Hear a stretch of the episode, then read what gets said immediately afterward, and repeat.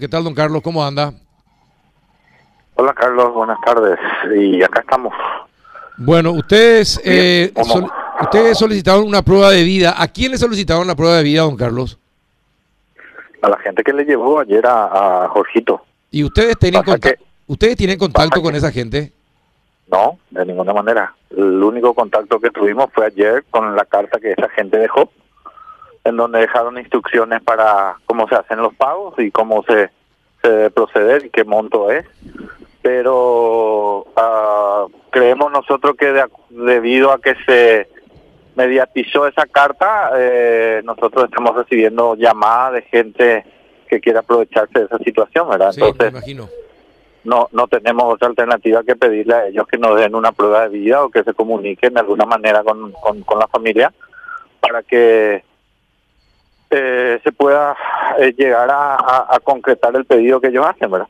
Sí, no, no, me parece lo más prudente, eh, lo más correcto, porque no porque alguien le envía una carta, eh, ya tienen que ir a llevar la plata porque no saben si a quién están pagando, etcétera, etcétera, etcétera. Es decir, pero eh, esto ustedes lo hacen a través de los medios de comunicación, hacen esta, esta exigencia de la prueba de vida.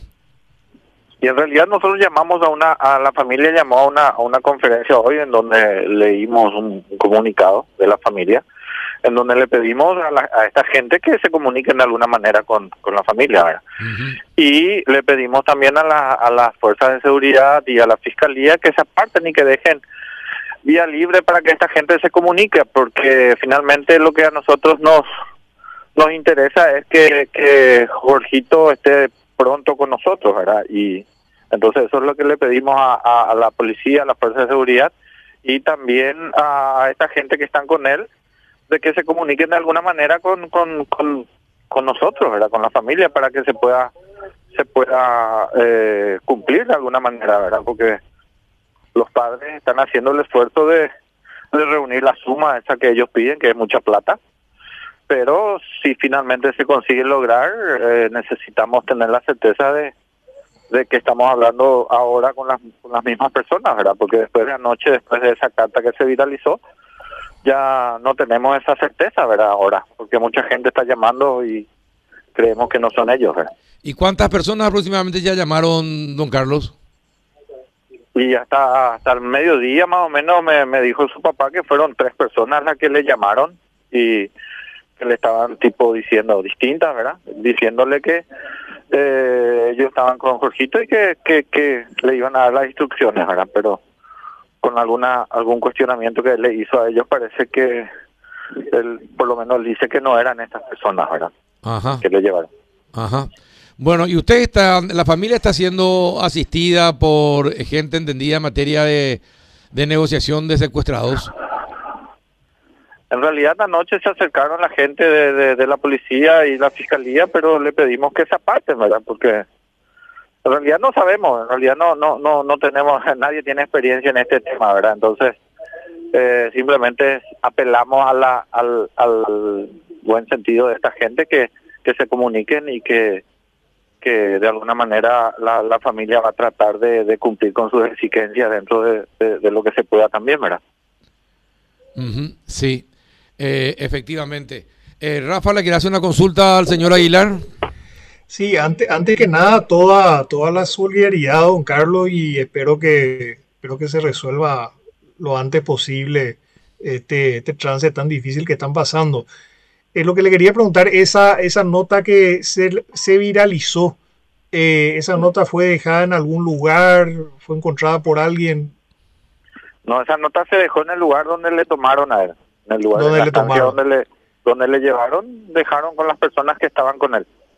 Ya, ya, ya, ya.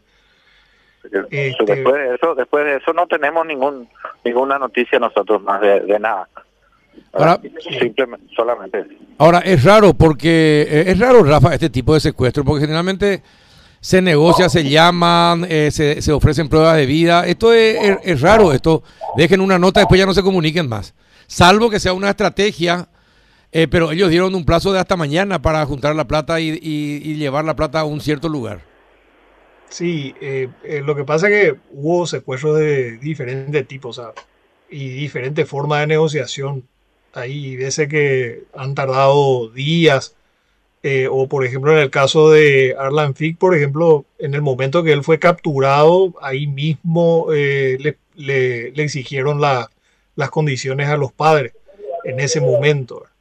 O sea que cada, caso ya muy, con los particular. Estaba en la casa y fue llevado de la casa, pero esto es raro porque dejan una nota eh, a otras personas y después, eh, con, supuestamente con todas las instrucciones, después ya no se comunican. Eh, claro. Es, raro eso. No hay canal de comunicación me, para parece, me parece muy atinado que se exija la prueba de vida. Exacto. Eso es fundamental. Y, yo diría, o sea, yo, yo entiendo la posición de la familia de, pedir un margen a las, autoridades, a, la, a las fuerzas de seguridad sobre todo, pero eh, sí yo creo que deberían hacerse asesorar por, hay, hay personas muy especializadas en temas de negociación de secuestro y creo que sí deberían hacerse asesorar por, por esa persona. Independientemente de que eh, siempre es entendible que la, la, familia tenga una cierta aprensión con relación a la fuerza de seguridad, pero por lo menos el asesoramiento en esa materia es importante. ¿Escuchaste, don Carlos? Sí, estoy escuchando, estoy escuchando. Claro, de hecho que, de hecho que, por eso les digo, no, no, no, no tenemos, eh, no, no, muchos no se sabe hacia dónde, hacia dónde tirar, ¿verdad? Por eso que hoy, hoy la familia decidió hacer ese llamado y ver qué tal.